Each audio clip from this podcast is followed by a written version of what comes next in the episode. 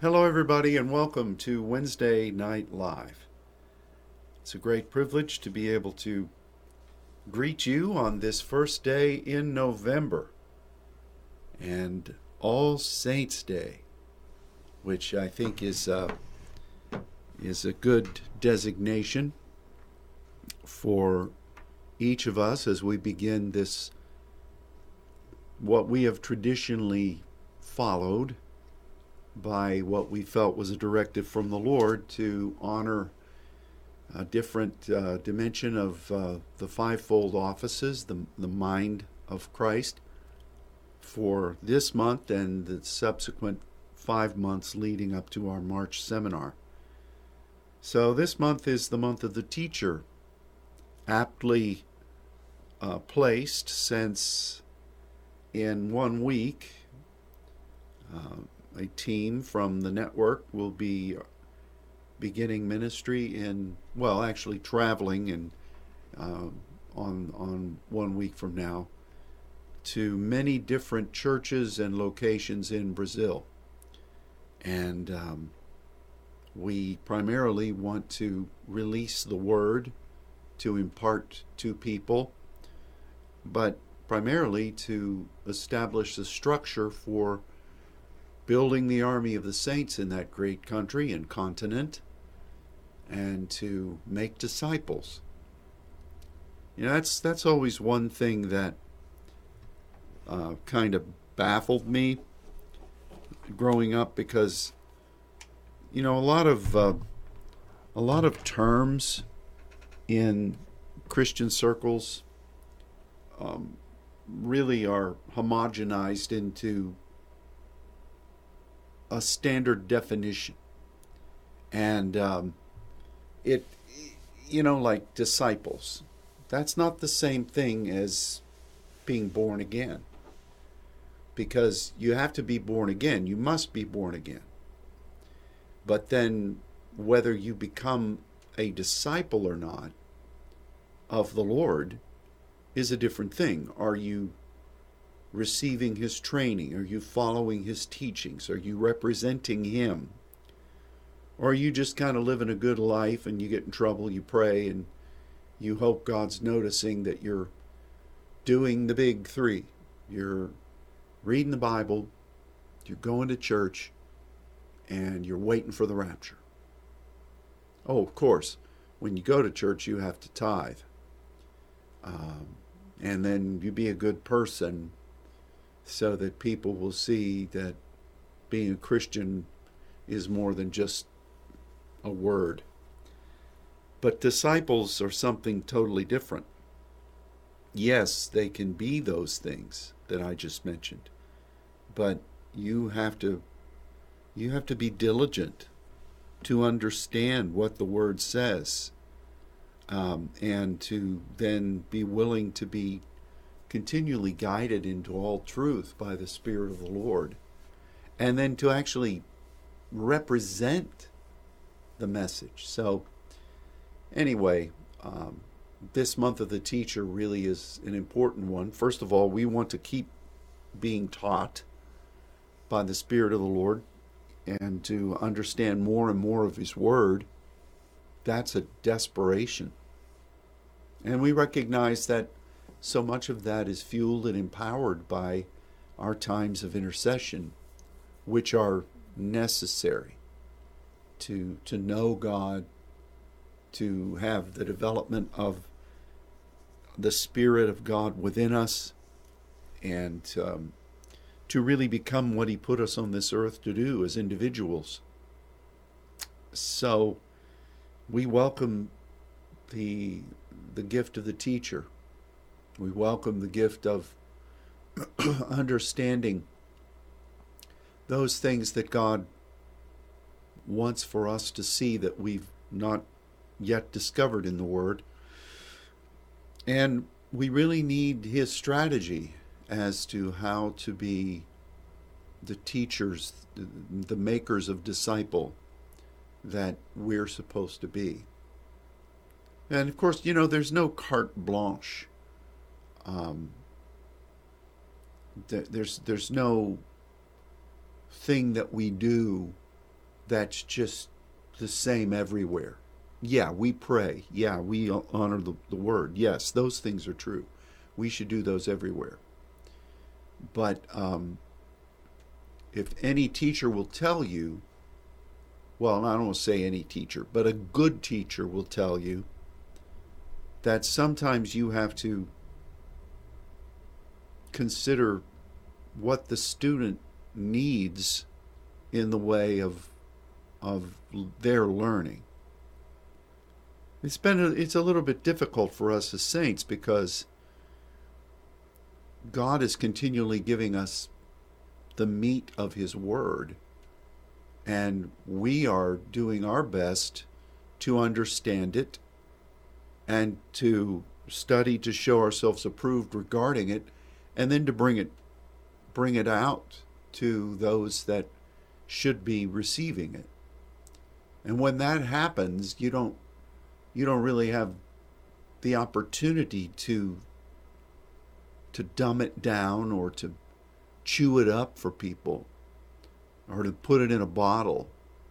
You know, you're you're just getting the word. Strong meat belongs to people that will do something with it. But when you then take those concepts, you want to have the strategy of the Lord as to how to apply them into people's lives and into places that the Spirit has selected that you have responsibility for. And it's different to, it's the same message, but it's a different approach, for instance, in Brazil, than it is here. Uh, it's a different approach in France than it is in Brazil. Um, you have to consider the various levels of of understanding that are uh, in present in the, the people that you're sent to. And then, you know, I've noticed this. People, we know this just in the natural. I mean, if you were just among a group of Americans, there's a lot of different ways that people think. I, you know, it's always astounded me. You would, I, I, in the past, I remember when we taught about fivefold initially, from the perspective of this is how God thinks and the, the covenants that He made with people. Um, there were some people that just at the very beginning just were stumped by it. I don't get it. And I, I'm perplexed by that because 80% of the people around them got it very clearly. And I'm thinking, what is it that I'm not saying? Or what is it that I am saying that's causing such a stumbling block for you? And I remember then, uh, it must have been two years later, at one, in one of our seminars, we, we were doing some different things and we had multiple sessions going on at the same time. And one of the um, pastors that we asked to teach uh, specifically on fivefold thought taught. And this person who initially was stumped by it went up to this pastor and said, Oh, where did you get that? I, I it, it's clear now. And the pastor said, Well, it's here in this booklet that that we all got at the beginning. And it, it that story just resonates with me because I'm thinking, who what for whatever reason this person initially couldn't or wouldn't understand things, somehow somebody's saying it in just a little bit of a different way, or maybe it was the person themselves who was who was not threatening to that person opened the door for them. But it was the same message, it was even the same manual. And I, I'm stunned by that. So during this month of the teacher, we need the strategy of the Lord. We need an anointing that God would send freshly to cause people to grasp these many years of understandings and to apply them immediately. I believe God can do that. Oh, why didn't He do it at the very beginning with all of us? Just make it easy. because somebody has to mine mine the treasures of the deep things of God. Somebody has to honestly pay the price of seeking hard after God, and there is a price. Um, some of the things that we that we just take for granted today in our society as they were being invented the sacrifices of the people who invented them to discover how this could possibly be are are are just phenomenal. You study about inventiveness and discovery, and um, you you look and you say, "Boy, I I don't know that I would have had the perseverance to discover this thing or that thing." Uh, and and we certainly know that it's it's a challenge to me um, on an ongoing basis because I think we we've been given so much and there's more coming. Um, how how can we make this plain to the various groups that we're we're going to? And there's not one right answer because people think differently, just like in the fivefold.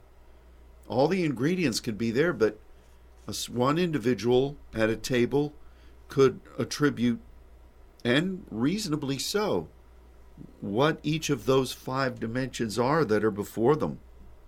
And somebody sitting a few feet away will also be pursuing the fivefold with the proper understandings and definitions and apply things differently. Which is why I don't. It was difficult at the beginning when we were teaching because you'd get up and you'd try to display okay, what is the main objective? This is the apostolic directive. This is the point of the spear or the arrow. And then what are the contributing factors with the other four? We know how this works. And some people would say, well, I thought this was evangelistic, while somebody said, well, I thought this was pastoral.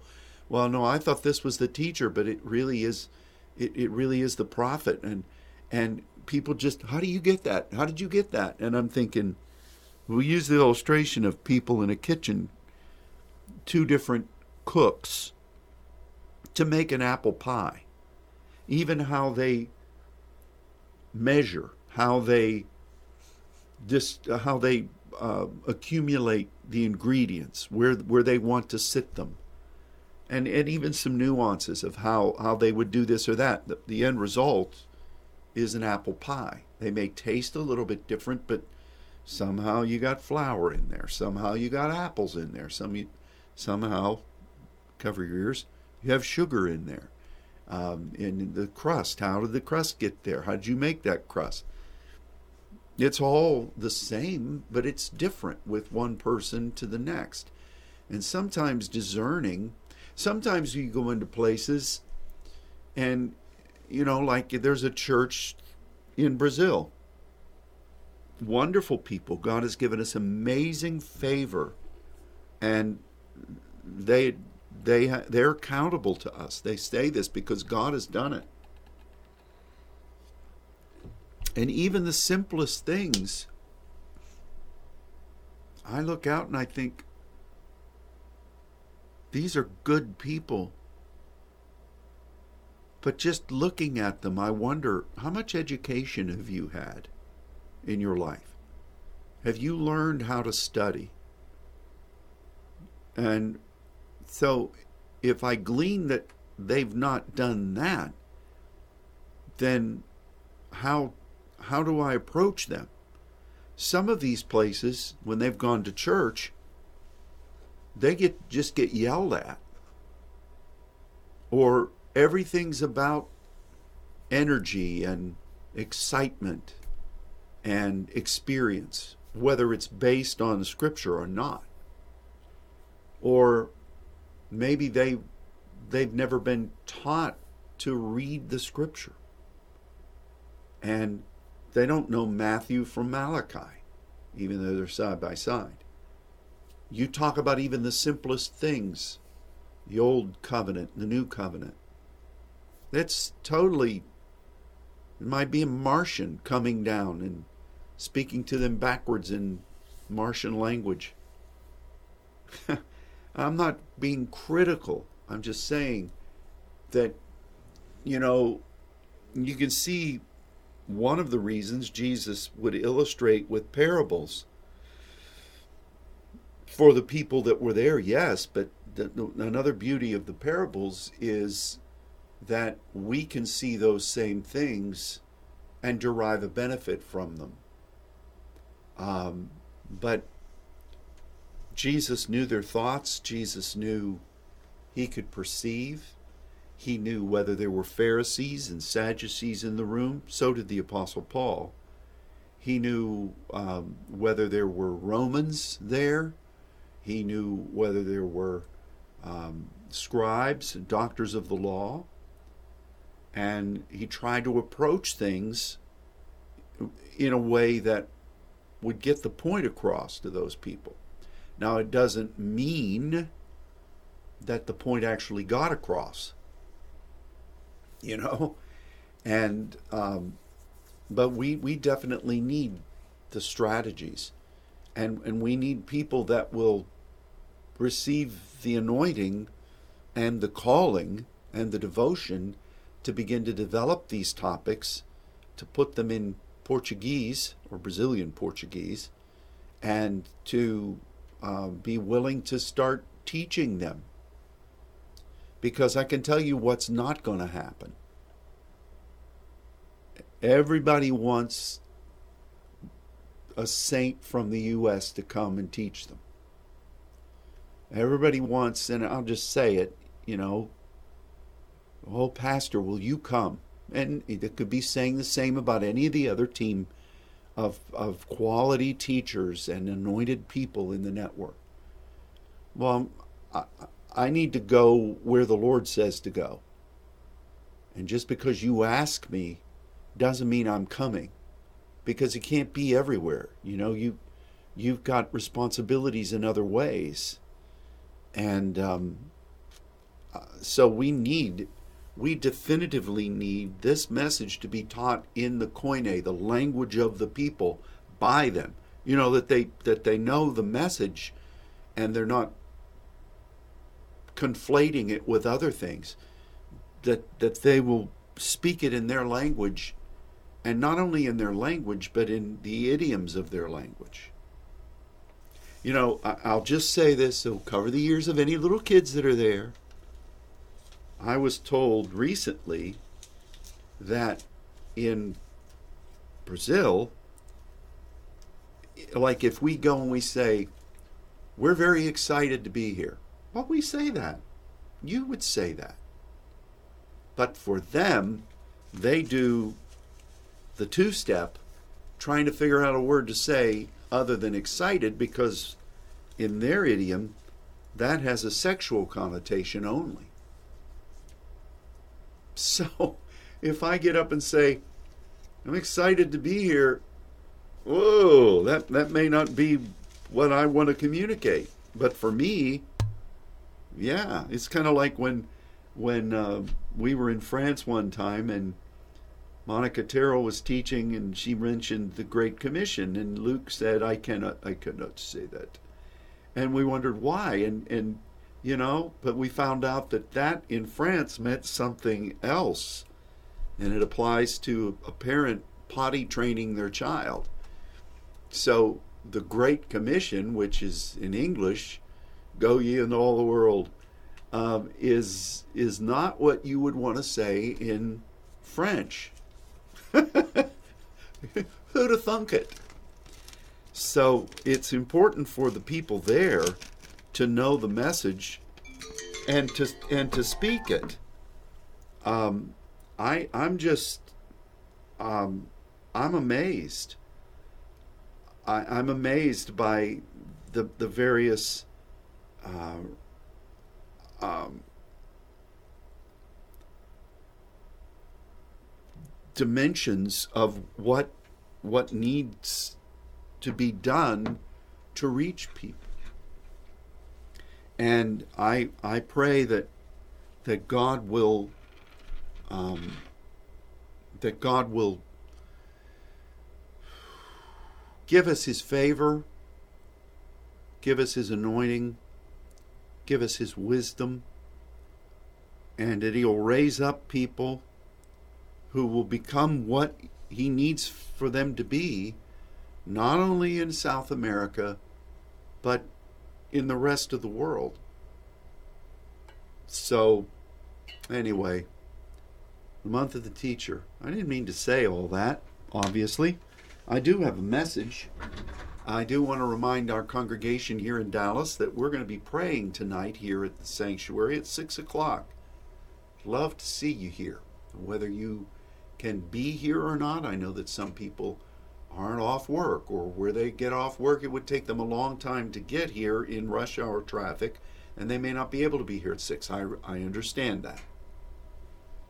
But wherever you are, whether you're here in Dallas or anywhere in the Saints Network, let's pray on this Saints Day. And let's, um, a lot of things going on, but the Spirit knows exactly what we need to, to be praying. And uh, that's the beauty of diversities of tongues. Also, this coming Saturday is First Saturday. The directive has uh, been prepared and I'm sure it will be coming into your e-box at some point soon. I don't send that to you. So if you haven't gotten it in the next hour or two, I'm not saying it's being sent then. Don't write me and say I didn't get it. It'll get there. Just the point is, be ready to pray this Saturday. All right we want to talk a, lot of things going on in Israel and Jerusalem. We continue to pray for uh, God's will in this these end times to be done and not circumvented or changed to the times. Uh, we we want to accomplish what God wants in His mysteries in this in this time frame. But it it might be um, it might be a good thing to um, it, it might be a good thing to just consider peace from another viewpoint, a biblical viewpoint, but another viewpoint that's that's there, and I believe that it is an essential viewpoint when we talk about peace. And there's a lot of verses that we could launch into, but let's uh, let's use as our diving board First Chronicles 29 19. Now this is David praying for his son Solomon. And it says in First Chronicles 29 19 Give to Solomon my son a perfect heart. And that word perfect is Salem. To keep your commandments, your testimonies, your statutes, and to do all these things, and to build the palace for the which I have made provision. Perfect heart. Salem. What does that mean? And then you're going to keep commandments, which would be the basis of what you know God has said, testimonies, the things that you've seen Him do in you, so that you remember those. It's so easy to forget them. And your statutes, those things that you put in place, not tradition, but practical, tactical um, things that you must do in order to keep these other things working the way they should. What would be an example of a statute? Well, let, us just talk about prayer, okay? Um, commandments. You're, you're supposed to be praying. The Bible tells us that, and the various dimensions of prayer we've learned. We, we have a lot of experience with what has happened when we've prayed, how God has revealed things, how God, how God has shown Himself. and then you have statutes, hey, even though I know I'm supposed to pray, even though I've got a history of prayer, I still have to do it. So for me, I better be praying. Maybe every morning. If if you don't make a regimen, if you just leave it to the will of the wisp or anytime I feels the spirit moving in my heart, I'll pray. You're not going to pray because other things will press in. And so really those three things make sense for us. It's not tradition, it's function. It's a function on the basis of divine understanding and partnership. But what is it about the perfect heart? Well, we know that the heart, from what we've studied, I say it, it's the steering wheel of our life. It's that we have submitted our mind based upon our spirit, and we've submitted our emotions, we've submitted all these other factors that influence our lives to one goal, and that would be our heart. How we have determined this vehicle of our life is going to go. And David asked for Solomon to have a perfect heart. Now, we've studied about the heart, we've talked about God giving Saul another heart. Those teachings are out there. If you've been paying attention over the past few years, you've heard them, and if you've forgotten them, you need to revisit them on archives. Where are they, Pastor? I don't know.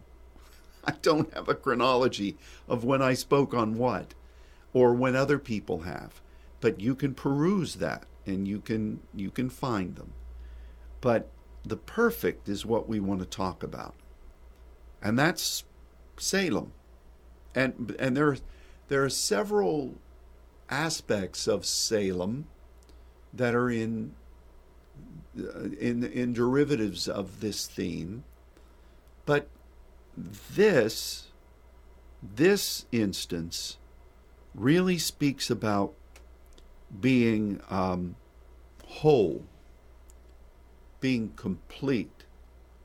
It's it's after you have known the shalom of God, where you have partnered with Him, you've gained His victory, and you've come back celebrating that He has given you triumph and He's given you a victory. Um, then you find yourself in a place of, well, triumph. What do you do there? What do you, what do you do there? Um, and it's what you do there that will determine whether you grow and develop in God. It's it's that point of success, as we've said, in movements and in denominations is the greatest enemy that will be faced. Because people don't often know what to do when they've gained victory. It's like they don't know how to handle themselves. You know, when you're engaged in battle or you're driving toward a goal, you get to the goal and you are happy, the fruits of your labors are there, but it's there that you are in most challenging position. Like we came back from World War II in the United States. You know, chicken in every pot, two cars in a garage, or one car in a garage, two cars in the garage. Um, uh, interstate highways, the Eisenhower Project being built across our country uh, based upon what our troops saw with the Autobahn in Germany. And uh, how neat would that be? And we were helping to rebuild allies, countries that were destroyed during war. Great! Well, what happened next? We didn't know how to handle our victory. And by the 60s, children of privilege who didn't know what the greatest generation had sacrificed coming out of the Depression and then the Great War, they thought that life was just this way. And they began to teach socialistic doctrines in universities. The Vietnam War didn't help. Uh, Korea started it, and then Vietnam continued it, and then we didn't learn anything. You know, the industrial military base, which Eisenhower warned about, you can read that speech if you want when he was leaving office. He warned about the militaristic base. There's money to be made there. And so we just got in wars or started supplying people with weapons. We did not do what we should have done with the peace that we had been granted, unprecedented peace. Oh, yes, we formed the nation of Israel. Great. Great. We should have done that. We should stand with Israel. But we didn't do jack with the people who wanted to destroy him. In fact, we lined their coffers full of oil money. I mean, this is not a socio political discussion. I've made it that. But we, we didn't know what to do with the freedoms and the victory that we had. It, it destroyed us. You know, as Alexander was just destroyed in himself because there were no more worlds to conquer. What do you do? You know what? What do you do? You you you build bigger barns, and you you then become destroyed. Um, so, peace is the absence of the enemy that you defeated. But then peace has a requirement. Solomon came in based upon the sacrifices that David had made. But David also didn't know what to do with peace. Why do you say that, Pastor? Didn't he establish Jerusalem? Yeah, Remember the passage at a time when kings go forth to war? David was in Jerusalem. He didn't know what to do with himself. He didn't know how to manage the victories and the peace that he was achieving. And he got into the Bathsheba mess. Then Solomon, he he starts moving with this perfect heart. And he's got the goal of establishing the temple and oh my goodness, the people are excited. Blessings there. Wisdom is coming. God is showing him how to go in and go out. Nations are coming, marveling at his wisdom. And then the Bible says that um, in 1 Kings 11 4, that perfect heart that Solomon had now was not perfect it says that his wives led him in to debauchery and the demonic. He didn't know how to deal with success. He didn't know how to build upon the victories that God has given. One of the key things that we know about this particular variation of Salem is in Psalm 76 too, an Asaph word. In Salem, same derivation, is the tabernacle. Whenever you are in victory, you have to be preparing the tabernacle to go forth. If you don't, you're not going to really be functioning in the way of that victory that God has given you as a foundation. And this is this is very very interesting. So in fact that's why David prayed that template. We've taught on this before. Let the tabernacle make the way for the temple. And then Solomon prayed the same template, only he switched it. Let this temple prepare the way for the tabernacles. Look it up for yourself. It's there. But If you rest on your laurels, the laurels become your tombstone. You know, it, we were great here when God was downpouring His Spirit and the honeymoon phase of God establishing the saints and the saints network and you know all these wonderful things the angelic ministries understanding the things of heaven uh, that God revealed from his scripture uh, understanding the deeper things of the word um, seeing the nations open going forth coming in having people come. It's great but as pastor here how's that affected some? Are are we still honoring the um, are we still honoring the the commandments, the testimonies, and the statutes?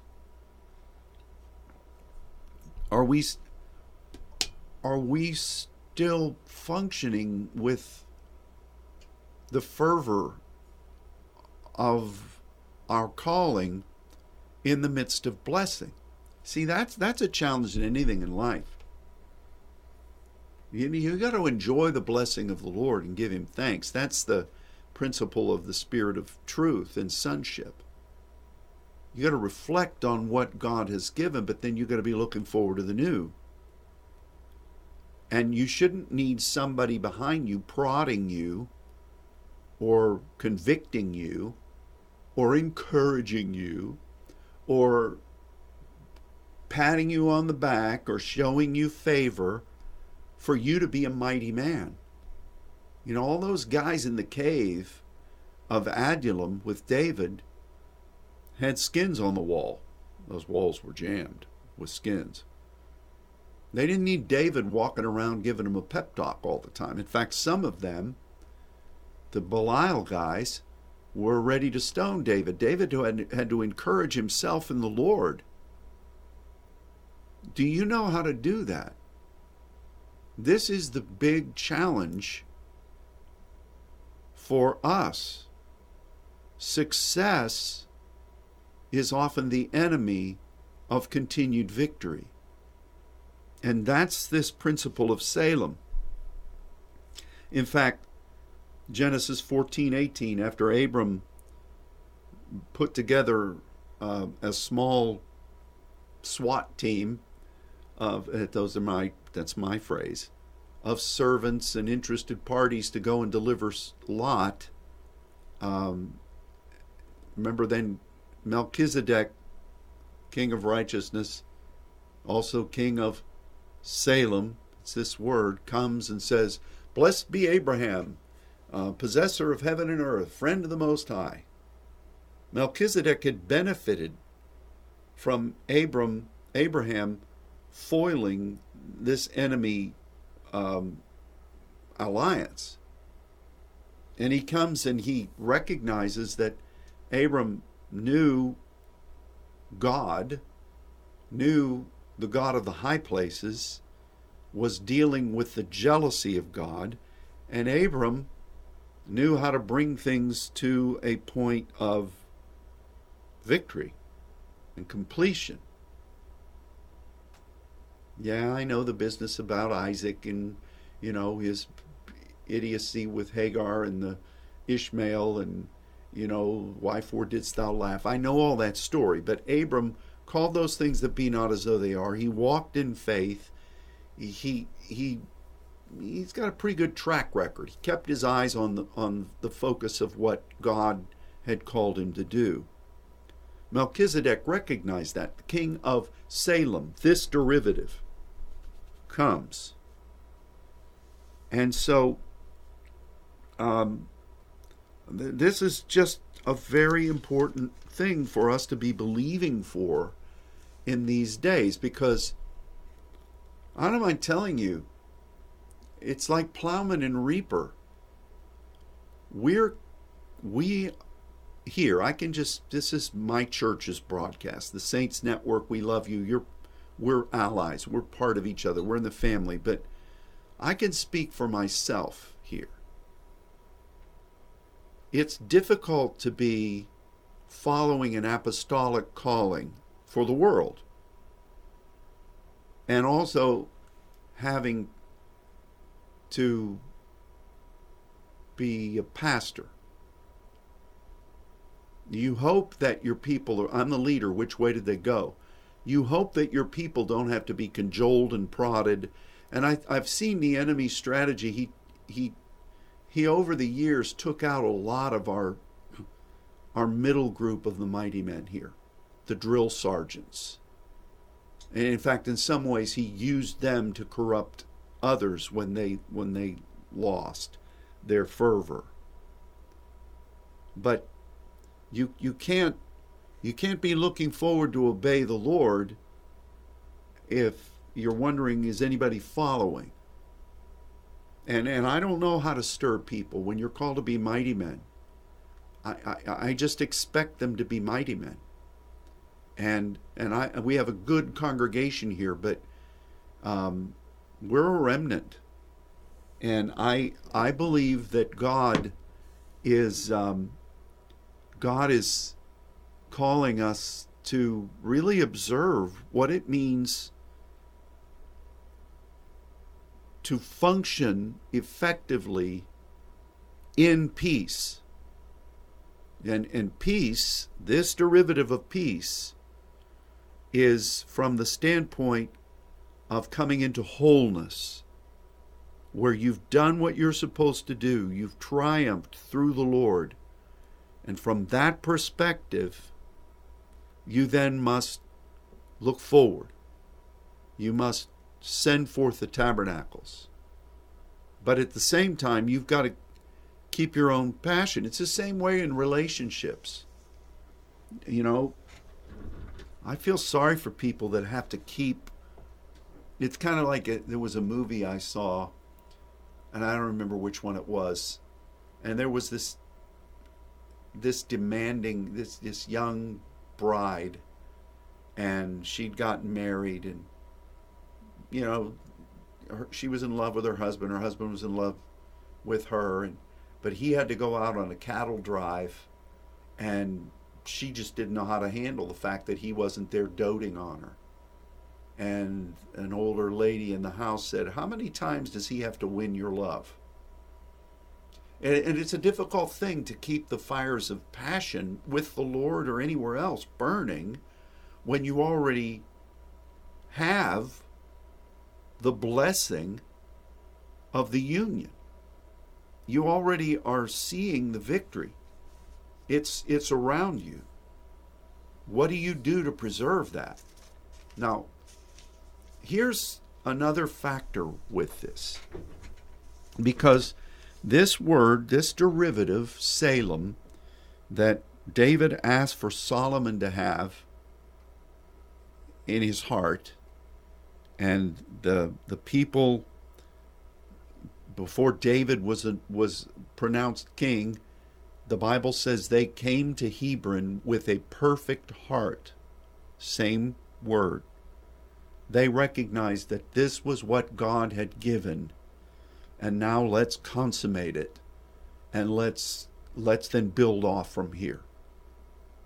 Um, but to preserve that, it's kind of like that famous speech Abraham Lincoln made. Uh, he had to go and supervise a, a dedication of a school, and they raised the flag, and he said, "My job is to be here to affirm the raising of this flag. It's your job to keep it up. how, how can you do that? It's like Ben Franklin talked about, yeah, it's great that we formed this republic. Now the big question is can we keep it? We see that around us, don't we? So here is this word Salem, and it's used in a very strange place. Now, stick with me, okay? Stick with me. When Moses in Deuteronomy 11:29, what is that, pastor? Deuteronomy 11:29.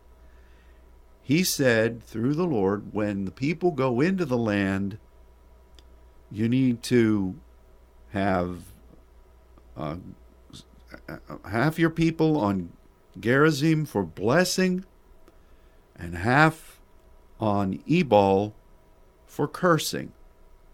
And this was in the area of the basically the, the valley, the plains of Shechem, those two miles or so that separated those two mountains. And where this word that we've been looking at comes in was that and, and then Joshua repeated this same thing uh, after Ai in Joshua 8:31. So stick with me now. The place of cursing on Ebal was where they built the altar. And they God said you need to build the altar there on the mount of cursing with stones that are Salem. You've not you've not masoned them, you've not perfected them in any way, you've not polished them. You find these stones and they are Salem stones. They're perfect in themselves. And then Joshua wrote the names of the tribes on there and the, the Ten Commandments on there. But that altar was on the Mount of Cursing. Now, Ebal means to wear out, basically the place of barrenness, and it the derivative off of it is iniquity, Avon. And so you have people there at an altar pronouncing the cursings. But on Gerizim, the place of, you know, that word is not as picturesque in its meaning, but it, it means to divide up. That's just a loose translation. Over there, they're, they're pronouncing blessing. Why did God have the Salem stone and the altar on the mountain that means iniquity, wearing out, barrenness. Because when God gives you his covenant and you are dealing from a basis of victory, you're identified as a victor in the Lord. Your name is there. You have the word there and you, you build that foundational altar based upon the victory that God has given us. If you are not then aiming yourself toward the next point of victory, the next point where iniquity is turned to purpose, you're going to be defeated. Now, what happened over in Gerizim, where they're pronouncing blessing? Um, a few hundred years later, Alexander the Great allowed the northern kingdom to build their temple on Gerizim. And it became a real challenge, a competing place between there and Jerusalem. But the point for us initially in this discussion, we're going to develop it a little bit further. You could even look at it and think about the various tribal leaders that were on one mountain or another. I've done that, and you can, it's kind of like the fivefold. You can see, okay, why did God have these guys here and these guys here? Why were they on these? Play with that, but don't lose the essence of what we're saying here when God gives you victory and you have an altar of victory in Him, it's going to have to be put in a position where you're looking to then see His purpose come in a new way. If you just focus on blessing, you're going to be defeated, which is essentially what happened to the northern kingdom. Now, the the whole issue of Shechem anyway, you know, what what's there in between these mountains, the plain of Shechem. Just quickly, Let's let's consider how this became perverted in the valley, as it were.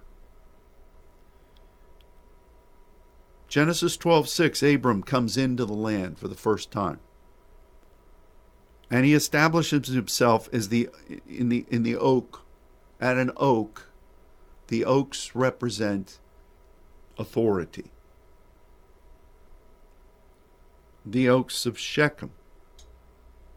And this is the, the oaks of Moreh. You do realize that. So it was a place of authority for Abram, Abraham.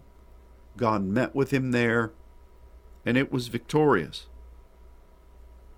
Well, then the next thing you see is his grandson, Jacob, comes rolling through.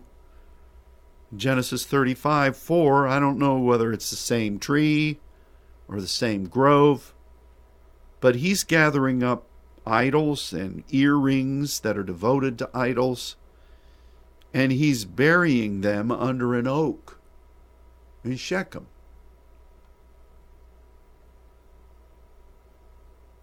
So there you have the perversion of the one true God, and it's it's nestled there under the place where you're supposed to be having authority in this very location.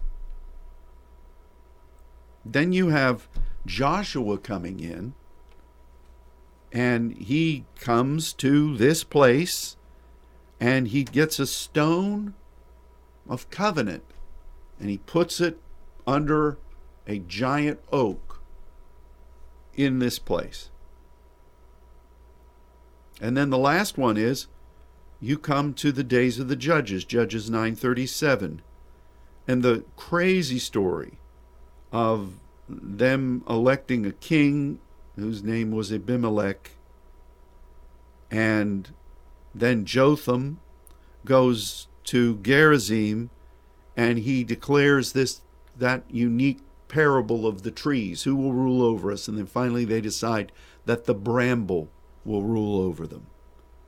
And this is there's a term there that's used in that story that calls this area the oaks of the sorcerers. The oaks of the um, of those that see into the spirit realm um, the oaks of um, it, it's a strange it's a strange word. It's mion I, I, it's the tongue twister. Meononym. But it, it basically means those that pervert the seer's gift but it's the oaks of that. And through that then they determine this abimelech guy's, guy's going to be king. So not only are the people doing what's right in their own eyes now they're partnering with sorcerers to establish who's going to be a king. It's the bramble. All of that is there in Shechem.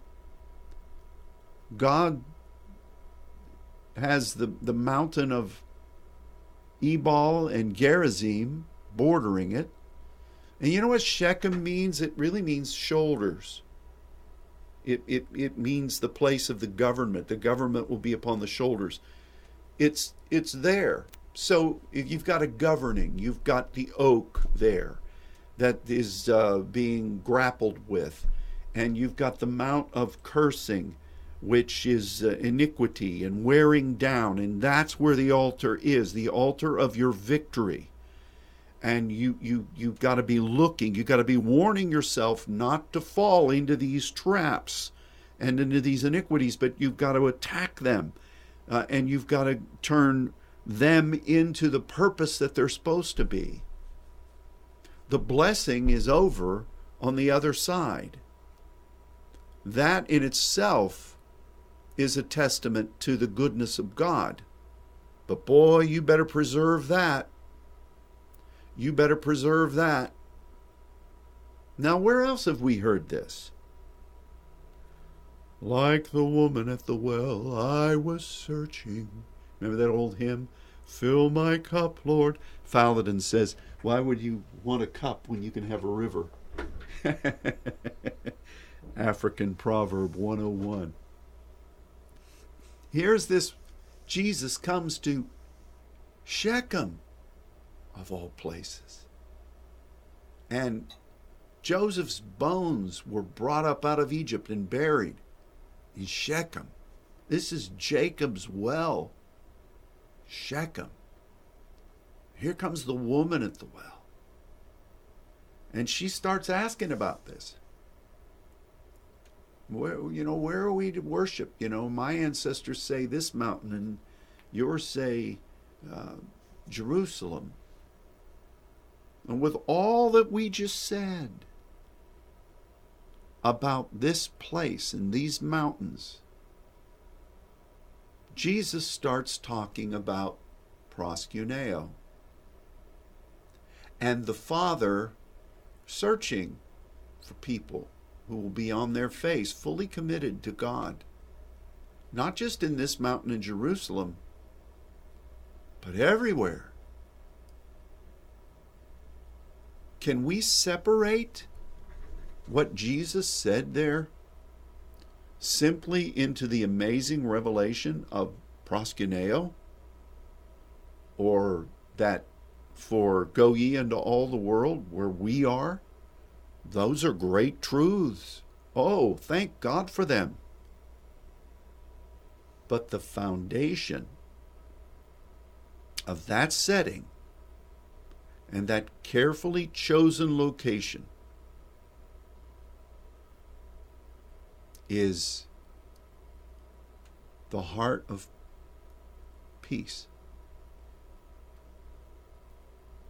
Now, it's, it's kind of interesting that that altar on Ebal had to be from a peace stone, one that was just perfect. You didn't trick it up. Now, when the temple was built by this guy with the perfect heart,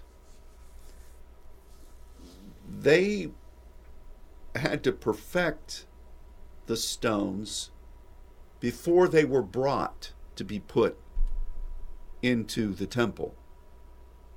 And they weren't allowed to be retrofitting there. You can look that up for yourself.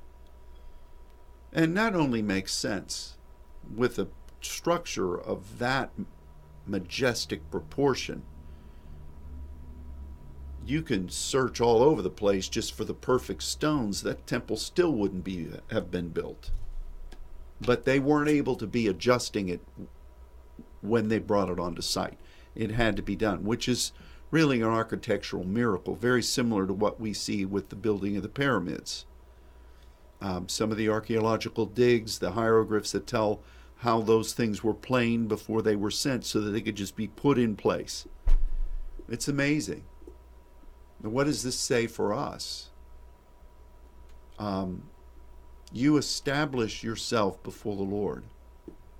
And then, if you're going to turn your place of, of um, Nuach into a Manucha, you, you don't just go in and say, Oh, bless God, we want the dwelling place of God. We're going to have the Manuka anointing, maybe even some Manuka honey and can I have some manuka honey? Uh, you, you, you have to prove yourself before the Lord. It's not of works, but you have to prove yourself in partnership with Him, and and welcoming Him and doing. That's where you form that stone with God, and then you take that, and God uses it to build His throne. Do you see that? But you won't get to that point unless you have the perfect heart before that. So, the woman at the well meeting with Jesus, he's basically saying in the new covenant, if, if you are born again, if you're gaining direction by the Heavenly Father, if you're going where He leads you, taking your cross, and you are willing to lay on your face and commit yourself physically, spiritually, mentally, and in the eyes of all the people who would see it, if you're willing to do that, then the government will rest on your shoulders and you'll be a person who can partner with God to turn that place into one in which iniquity is restored to divine purpose. All of that explains how you have a perfect heart. It's not just shaloming everywhere, tooting on your shofar, making proclamation. You know, those guys could have stood up there and released blessing and cursing all day long, but if they didn't have that specific altar of victory, how did they have victory? How did they have victory? For Moses to for for Moses to say it and Joshua to do it. What was their victory? Well, do you not see it? They finally entered the land. They yielded themselves at uh, Gilgal. They partnered with the Lord of hosts for Jericho. They stumbled, but then they gained victory in Ai. And then they went to Ebal and Gerizim. They were in the land of promise. They were beginning. That's that's peace, isn't it? Now their task had just begun. They had a modicum of success, but they didn't carry it on. You know, the angel comes up after Joshua was dying and says, "What what the hey? What are you doing here? You're not driving the ites out. You know, let's weep a little bit here. And let's get after it. Let's baka. Let your eyes begin to create the wells. Don't let the don't let the, the oaks of authority become the eyes of the sorcerer. Do you see this? So here we are, going into all the world, preaching the gospel, making disciples, the gospel of the kingdom being preached to all the world, and then comes um, the end. We we've been given great victories, but is the victory still in your heart? Oh, it would be, but we just don't have anything exciting at the church anymore. Oh, it would be, but pastor hasn't given me any position. Oh, it would be, but you know, you know these other places, you know, they they're really tricking it up, and uh, boy, it seems like they're blowing and going. Huh. Isn't it amazing that the mountain of blessing, where they were blessing and hooting and hollering and Gerizim, where God really was, God is everywhere, with the stones of the altar, was in a place where they were preparing themselves for battle again. Are you willing How's your heart? Well, Pastor, you're meddling now. You're preaching. Are you talking about me? I'm talking about all of us. This applies to me as well as it does to you. And if you don't think that I've thought, uh, am I, how am I doing with this? And I admit that I've not always done a passionate pursuit. Sometimes what people do or don't do gets to me.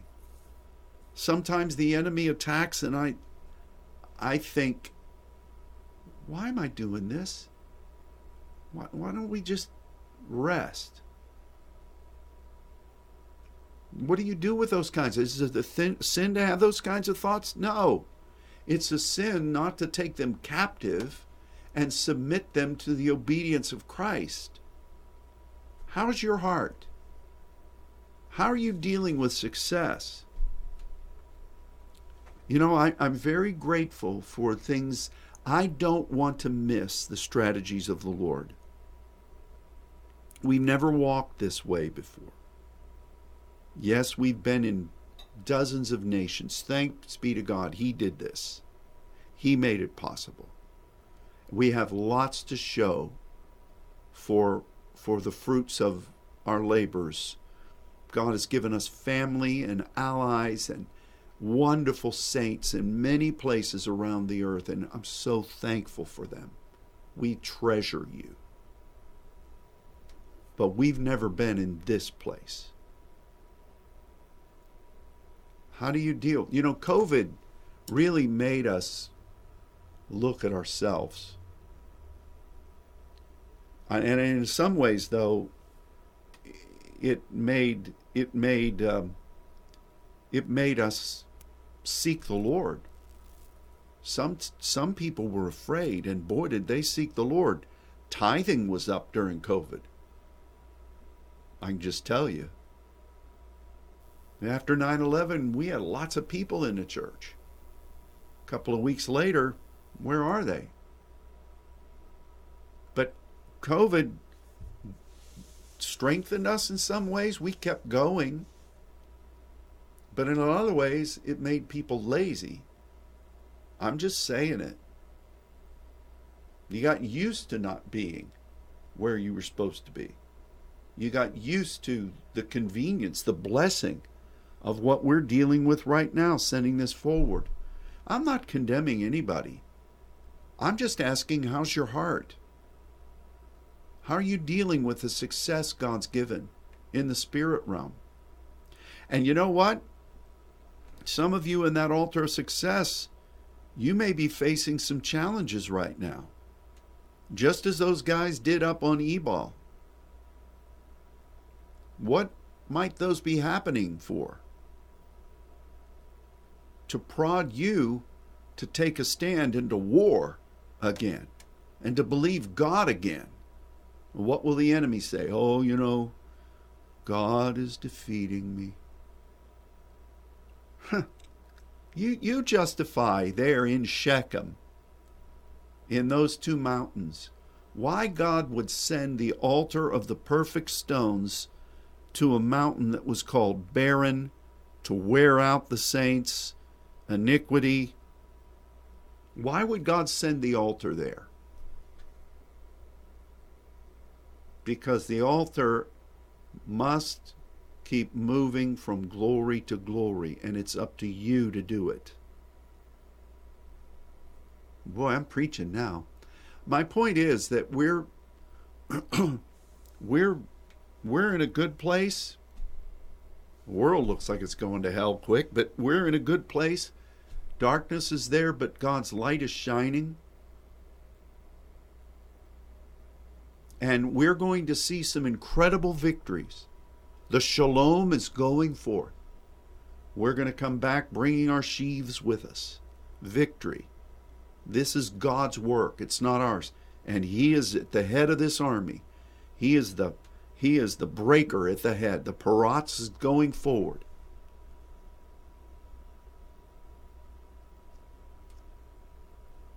But yet,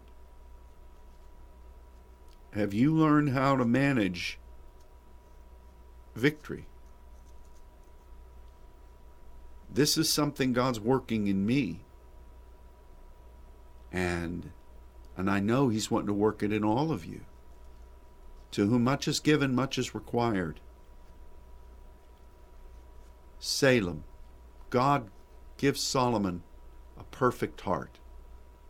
And that heart remained perfect until his blessings overtook him and the wives of those nations that he was supposed to have conquered led him into debauchery and wickedness. And then his heart was not perfect. You know, it's funny because you can see this derivative, and I'm almost done. You can see this derivative um, used like with Asa and with Hezekiah See, Sandra, I brought Hezekiah into the discussion. You doubted me there for a minute, but I squeezed him in. He said to, to the Lord, Hezekiah did, you, you see all the ways that my heart has sought after you. He uses this word. And God heard him. But then there were kings whose heart was right before God, but they didn't do anything with the high places. How can those things correspond to each other? Well, the high places indicated whether the people were really following God or not. You know, our nation's strongest military in the world right now, still beating China. But our nation is divided. It's not at peace. Really, peace is wholeness. This word peace is wholeness. That's why um, when God gave the covenant of peace for the man um, Jehoram who ran the spear through those people that had disobeyed God and intermarried with the ites. God said, My covenant of peace is with you. Because there was an insistence on being whole and not corrupted. And when Manasseh and and uh, uh, the the tribes that didn't want to come over and help the rest of the tribes in the land. Um, they got a stern talking to by this guy. They said, "Hey, you get over here. We we have to be whole. We have to be one, and you you are there. You don't come over here in your blessing and say, "Okay, I've got it. Now I don't need to fight anymore." You remember that story? Our nation, who's blessed, God bless America I mean, you look even look today at what's going on on our campuses. All those professors in Columbia who stood with Hamas, Columbia University, and now, uh, I'm, in a way, I'm grateful that this is being shown because lots of major donors are saying, I was okay with all this progressive nonsense until you started showing your true colors. Now I'm not going to fund you anymore. I pray that God will reveal the wickedness. I don't know whether this country is, is ever going to become whole again, indivisible, certainly under God. I don't know whether this country is going to have to know a real point of challenge. It seems like we're setting ourselves up for that, isn't it? Before the people will turn to God. Yes, we're standing for Israel right now, as we should. But, God, I look at our nation and I just think we have really squandered the blessing of God. Is it too late? Well, it's not too late for what God has prophesied in His Word. And it's not too late for us who want to go forward with Him but let's keep our heart perfect. Let's know how to deal with the blessings God has given us. Let's not jettison our covenant authority and the victories that God has won on our behalf. Perfect heart, Shechem, woman at the well, Mount Ebal, the oaks, plains are the oaks of Moreh, the oaks of Shechem. Boy, this is us. This is the world. But thanks be to our mighty Lord that all this is shown in the Word. It's no surprise to God, and God still looks for those who will lay on their face before Him and say, here am I. Send me. God bless you all. We went late. Um, sorry about that. We'll see you in just a few hours here in prayer. And until um, till then, goodbye. God bless all of you.